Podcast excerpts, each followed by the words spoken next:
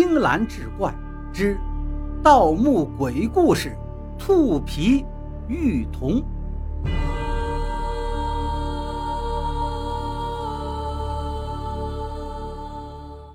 看来这里面绝对不简单呀！我急忙点了一把生息粉，果然墓室里换了另外一个样子，刚才那种雾蒙蒙的感觉不见了。取而代之的是一个个面目狰狞的幽魂，地面上还立着一根根小拇指长的金针，不仔细看就无法判别。瞬间，我明白了那些金子的作用，作为金针的保护色，迷惑人的眼睛。我掏出一瓶蛇血涂在脸上，然后钻进了墓室里。果然，那些幽魂并没有来攻击我，可能他们把我当成了同类。但那些金针怎么办？我也不会飞天遁地，根本过不去呀！啊的一声，武营被我一把抓起来，丢在了前面的金针堆上。我踩着武营的尸体作为跳板，跑到了月牙形的棺材旁，那是安全的。武营的眼中充满着惊恐与不甘。我摇了摇头，没再去看他。倒斗这一行根本没什么兄弟和朋友。更别提感情了，千方百计在墓中拿到宝贝，然后不择手段的活着出去，就是王道。有时比墓中的怪物更可怕的是人心。阿兰想用我做探路石，五营是被我利用的；薛六想捷足先登，杜淳也是见财起意，他手里的消息就是我散布出去的。因为怕阿兰那儿出了什么乱子，所以我做了双保险。没想到薛六居然没死，幸好刚才他自己除掉了自己，也省得我费事了。五营的血气让墓室中的幽魂们躁动起来，他们的嗅觉也变得异常敏锐，已经嗅到了我这个活人的味道。情急之下，我将刚才从薛六那儿偷过来的宝玉一狠心摔碎到了地上。宝玉灵气极重，又沾了活人的阳气。这些幽魂只能辨识出阳气，并看不到人。只见他们纷纷扑到宝玉的碎片上，面目狰狞。趁此机会，我拿出撬棍，打开了月牙形的棺材。棺材盖并不重，一具女尸侧卧其中，弯曲着身子，正好跟月牙形相对应。棺材内的这个女子，肤白如雪，长发如瀑，五官精致，真的拥有堪比嫦娥的美貌。可棺材里除了这个常夫人的尸身外，别无他物。若要保证棺材内的尸身不腐，一般都会选择在尸体的嘴里放置夜明珠或其他玉器。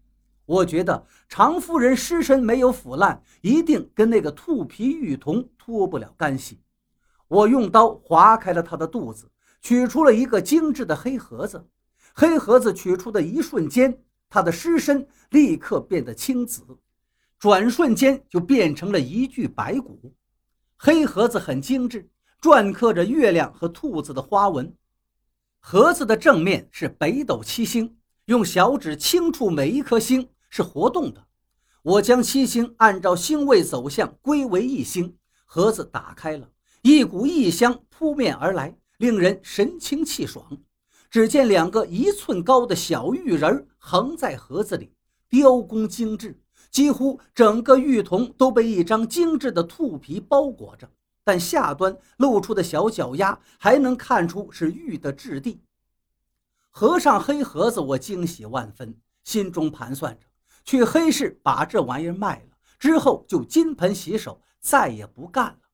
把父母安顿好，让他们过一个无忧无虑的晚年，我自己再找个好男人嫁了，在家里相夫教子，安度一生。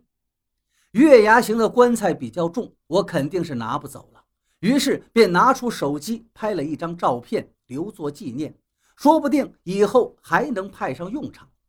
我把仅剩的朱砂和糯米全部撒在了常夫人的尸身上，这样的话，她的尸体只会腐烂成白骨，并不会被墓里其他的怪物破坏，也算给她留个全尸。我迅速按照原路逃离了这座古墓。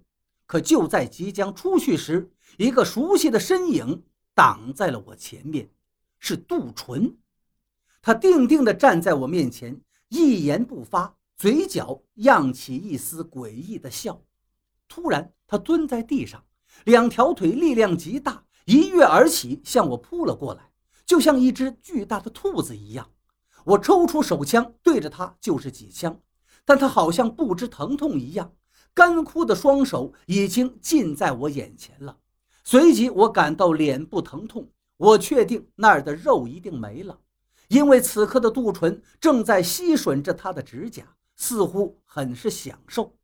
一番缠斗之后，我终于找到机会，把一个黑驴蹄子塞到了他嘴里。他不再动了，一双血红色的眼睛还死死地盯着我，里面充满了怨恨。我知道杜淳这个老油条的习惯，他从小就喝黑狗血，身上阳气极重，即使被邪物侵入，意识也不会那么快消散。他之所以苦苦撑着，就是为了弄死我。可惜他还是没有做到。临走前，我又在他身上贴了好多黄符，是为了镇住他。十年后的某天晚上，我穿过小胡同，来到一间昏暗潮湿的小屋里，摘下口罩，看着镜子中的自己，脸上黑紫色的疤痕触目惊心。我叹了口气，今天摆摊卖东西只赚够了一顿饭钱，看来明天又要饿肚子了。十二点之前，我必须睡觉。掀开枕头，我看了看枕下的兔皮玉童，心里有了底。不然，我可能第二天就会变成一具不人不尸的怪物。其实那天我出了古墓之后，就发现自己已经中了尸毒。没想到这兔皮玉童有克制尸毒的作用，枕着它睡觉可以不发作，所以我永远无法卖掉它。而且现在我相貌极丑。在路上，要是不戴口罩，有可能被人认作是怪物，更别提结婚生子了。父母年迈也老糊涂了，我每个月只能偷偷的给他们的卡里汇点钱，希望他们能够过得好。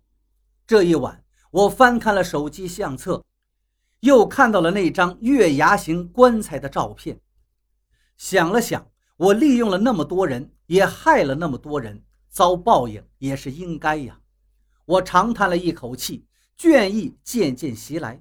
就在我双眼快要合上的时候，我听到窗子那儿有响动。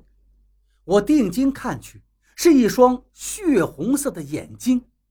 窗户的玻璃快要被敲碎了。顿时，我的背上起了一层白毛汗，因为这双眼睛，我好像在哪儿见。